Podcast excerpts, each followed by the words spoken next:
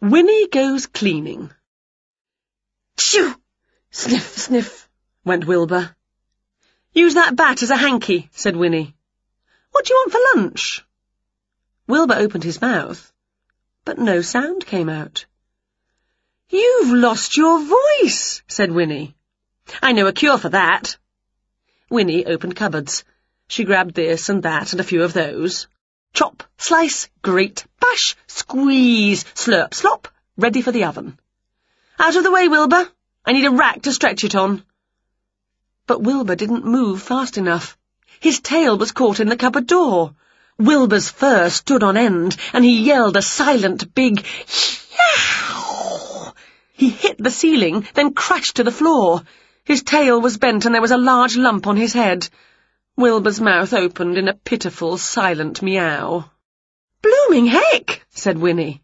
She wiped sticky hands down her front and went to fetch her first aid box. "Nice fresh leeches," she said, but Wilbur shook his head hard.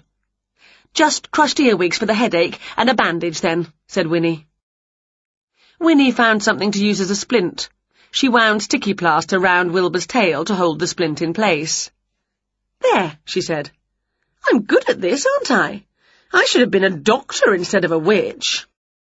Later, down in the village, Winnie noticed something outside the school. "Cleaning operative urgently required for village school." "Oh, look, Wilbur," said Winnie. "It says—" Winnie ran a finger slowly along the word beginning with O. O-P-E—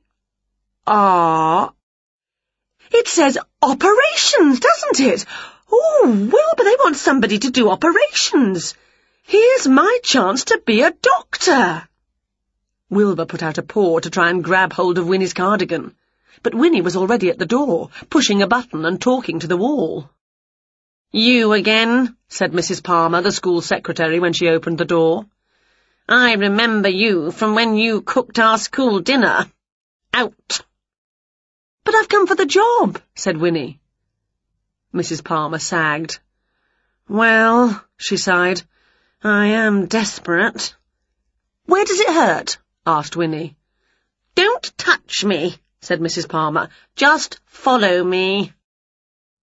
Mrs Palmer gave Winnie a pinny to wear. "Here's your equipment," she said, opening a cupboard. "Really?" said Winnie. "I can understand the bucket. But when does a doctor need spray polish?" "Doctor," boomed Mrs Palmer, "the job is for a cleaner." "You want to waste my skills on dusting?" said Winnie. "Oh, please do it, Winnie," said Mrs Palmer, suddenly wilting.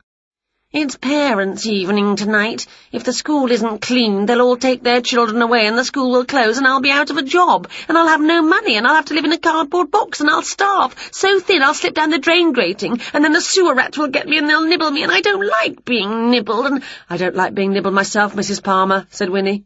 "I'll do it." "Marvellous," said Mrs Palmer. "Everywhere must be cleaned by the end of school time." "Easy peasy lemon squeezy," said Winnie. "I don't think much of this kind of broom," said Winnie. "Where's my proper broom, Wilbur?"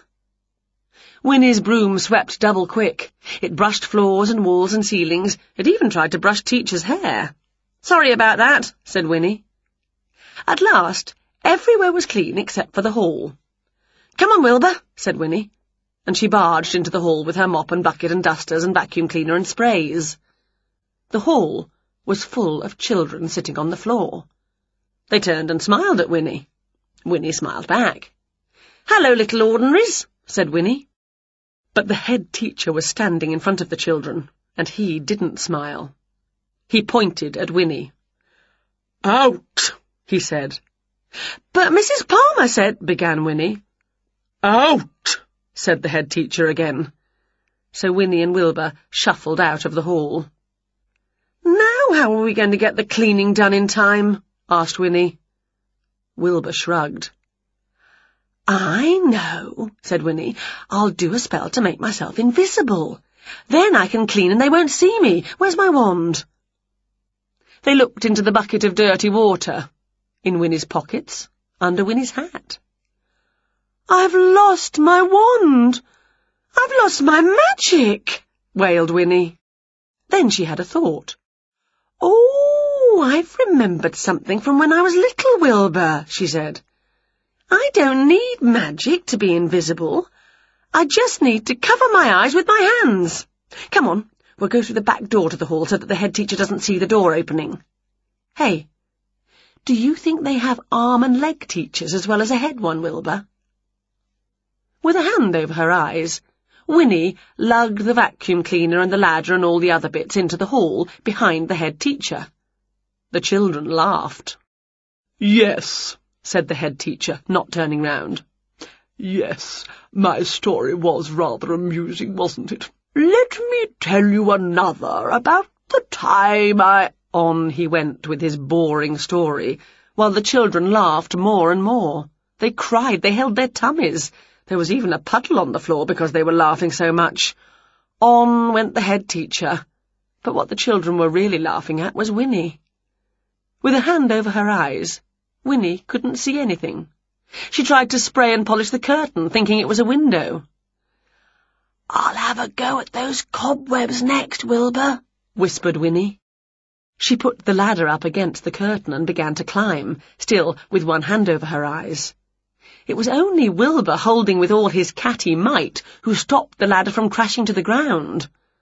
Then Winnie bent over, and she showed her witchy bloomers. "Yay!" cheered the children.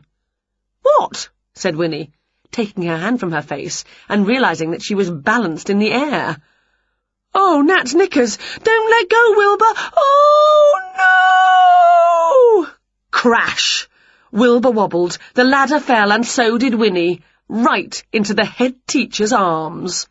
"Hooray!" shouted the children, and they clapped and cheered. The mess was terrible. "Oh, where is my wand?" wailed Winnie. And suddenly she remembered. "Your tail, Wilbur!" Winnie grabbed the end of the sticky plaster on Wilbur's tail, and she pulled.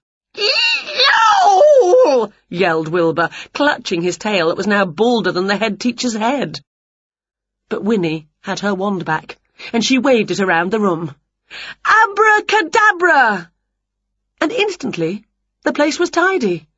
The glass glinted, the floor gleamed, and the head teacher smiled. "There," said Winnie. "All clean, and you've got your voice back, Wilbur. It's not every witch who can multitask like that, you know."